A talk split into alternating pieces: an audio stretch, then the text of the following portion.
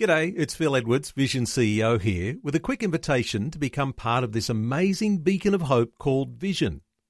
Together we can put our love into action to help people of all kinds build or rebuild their lives on the truth of God.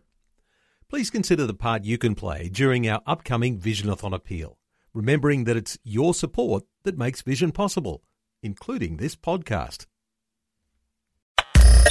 Audio on demand from Vision Christian Media. Want to win in life's challenges? To know the will of God and have more passion for Him?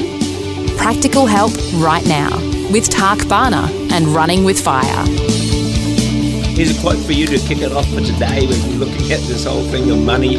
And my goal for you is for you to come into financial freedom, to be set free from the hold that money has on my life, has on your life, and has on most people. There's probably few topics more important to talk about and coming into financial freedom. Eleanor Roosevelt said this He who loses money loses much. He who loses a friend loses much more. He who loses faith loses all. We don't want to lose in any of those areas. Let me share with you what I've discovered four motivations to be a generous giver. And I think the lowest level of giving is kind of self interest you see an organization, you see a volunteer group, you see a church, you see that it's good for family, and so you just get good for your family. You know, ministers to you, blesses it. So you give out of self interest, bit like sports clubs for you. Hey, I play golf, and I give uh, to the golf club money because hey, I want to play golf, and um, it's it's good. It's out of self interest, but that's really the lowest level of giving to anything. The next level, which is up a, a notch, is we give out a spiritual gratitude. I wonder how grateful you are to God and all that He's done in your life. There's a great verse of scripture in Psalm 112, verse 116, verse 12. What can I give back to God for all He has given to me? What can I give back to God for all He has given to me? So we give to God out of appreciation for His benefits, spiritual gratitude, we call it, for salvation for the blessings we experience, answered prayers, breakthroughs. Has God blessed you? Has He done some good things in your life? Has He answered some of your prayers? Let's give back to God out of spiritual gratitude. Psalm 116, verse 12. What can I give back to God for all He has given to me? You know, when somebody's good to us, we do want to give back to them, don't they? You might have friends, family, who've been good to you, you want to bless them in return. Well, God's the same. Level three is just simple obedience. We want to be obedient.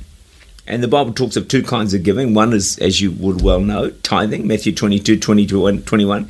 Give back to God what is God's. That's an interesting way, isn't it? Eh? The Bible teaches that the first 10%, first 10% of our income actually belongs to God. Now, God's very gracious. He doesn't forcefully take it off us. Not like the tax man. Tax man doesn't trust you. He grabs the 10% before you see anything. you, you, might be thankful God's not like that. God could be like that. He could take the 10% and then say, then hey, it's, it's forceful. But God doesn't do, do it by force. He likes generous, willing obedience. W.L. Douglas was unemployed for so long and he had $1 left.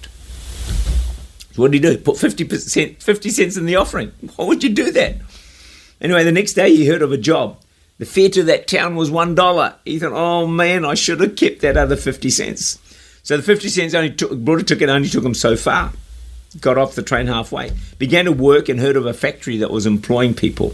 In thirty minutes, he had a job at a higher salary than if he had actually got to the other town.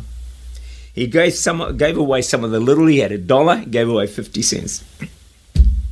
What remained had God's blessing on it and it went much further than if he had kept it all. He became a wealthy shoe manufacturer.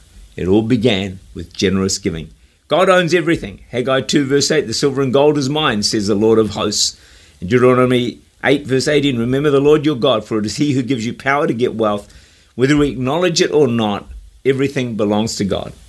Even though all our money comes from God and belongs to Him, we get to keep 90%. I mean, how generous is God? So I'd rather call it, rather than calling it giving, I think it's more accurate to call it returning. We're just giving back to God what is already His. Possession does not mean ownership. We might possess, but God actually owns all our money. So, hey, let's allow God to work in our hearts, be generous, so we can step into.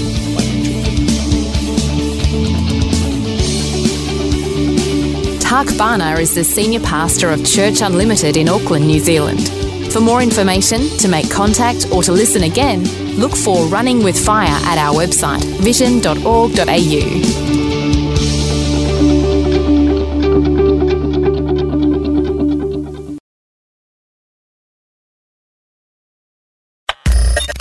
Thanks for taking time to listen to this audio on demand from Vision Christian Media. To find out more about us, go to vision.org.au.